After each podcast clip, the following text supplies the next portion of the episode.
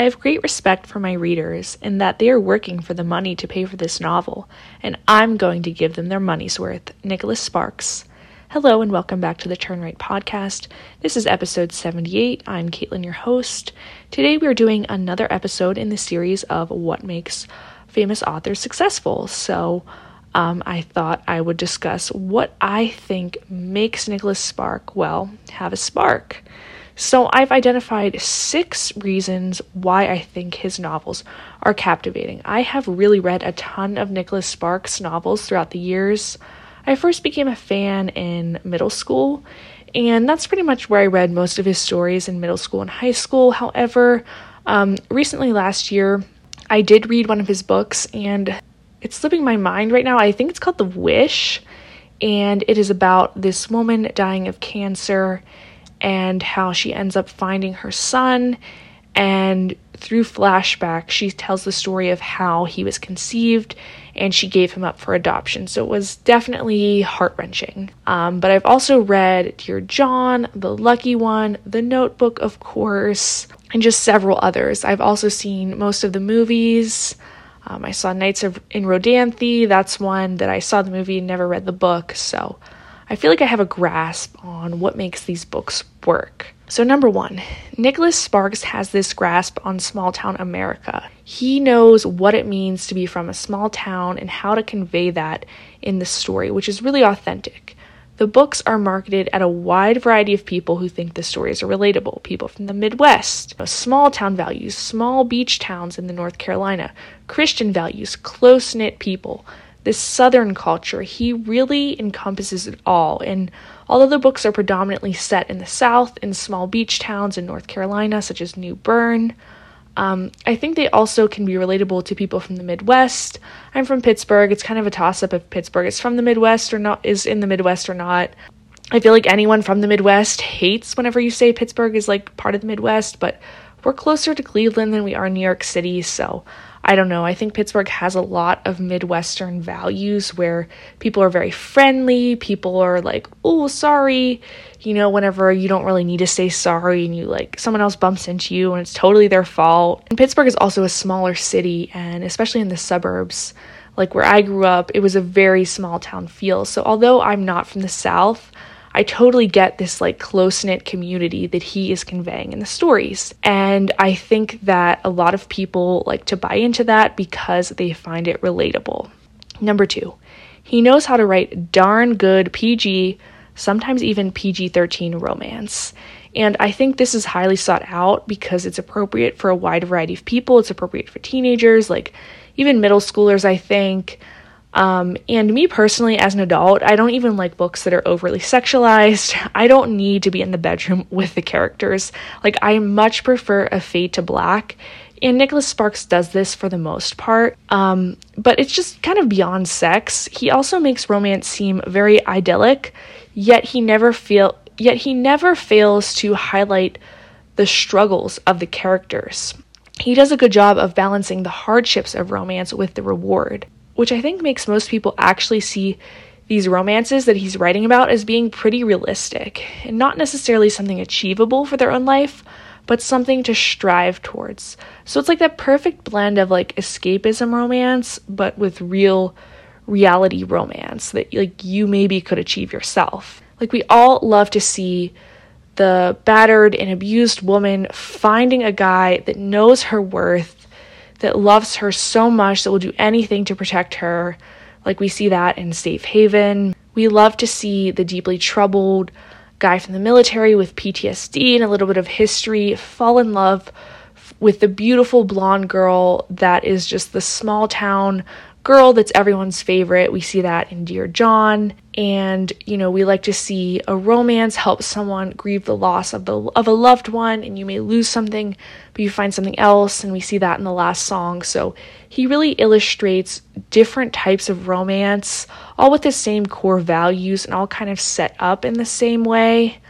Um, but they have like these beautiful sentimental parts, like, you know, beautiful scenes on the beach and riding around in a boat in the rain and also the tears, the breakups, the betrayal, the loss. He places an equal importance on both. Number three, he touches on really tough topics like military spouses and being away from the people you love, cancer, losing the people you love. And it's something that unfortunately people have to navigate with, have to navigate in this world. And I think these books provide some sense of comfort and relief that you aren't alone. And I think he does a great job of setting up these tough topics where, in a way, you know, it doesn't get like too preachy or I feel like he's not judging the characters for their choices, but he's just sort of presenting you know, their choices and what happened to them and how they're suffering and how they're surviving this. And I think that sometimes it's really hard to take, like in The Wish. I mean, a lot of parts of that book were really sad, and I wasn't sure if I even wanted to read it. But I think that, you know, it's comforting if you've ever gone through something like that. And I really respect the fact that Nicholas Sparks puts these like deeper issues into romance. Number four, similar settings. All of these majestic little coastal North Carolina towns. Um, you know, there's always seemingly a player, um, someone from the military, um, even illness. So it, it kind of goes beyond the similar settings into similar themes and, and imagery. And you really know what you're getting when you read Nicholas Sparks. I mean, there's like little twists on it. The Wish was actually not set entirely in the South, there were um, some settings in New York as well. Um, but overall, you you really know what you're diving into with Nicholas Sparks, and I think that creates an audience over time. And people that like those books once are going to like them again and again. And I will point this out in most of the series on successful authors that I think this is really how you build a fan base in today's day and age is by writing very similar stories so that people keep coming back to you and wanting to read your stories which I feel like is appealing to some writers, but not all. Me personally, I kind of like to do something different. I like to, you know, write in different genres, and maybe I shouldn't do that. Maybe I should kind of be more narrow minded and stick to one genre. I think as a writer, too, that can really help you grow once you've executed one book in this genre. You kind of know how it works and how to set up the characters and the plot, and I think it gets easier to replicate that over time. But on the other hand, you could feel creatively unfulfilled, you could feel kind of burnt out and crave that diversity in your storytelling. And that's kind of where I think I am. I sort of crave that diversity. I crave the experimentation of, of different voices in different plots. Although I feel like I do have similar themes that I always want to get across in my stories. One of them is is really independence and working for yourself and not really being bound to anything or anyone.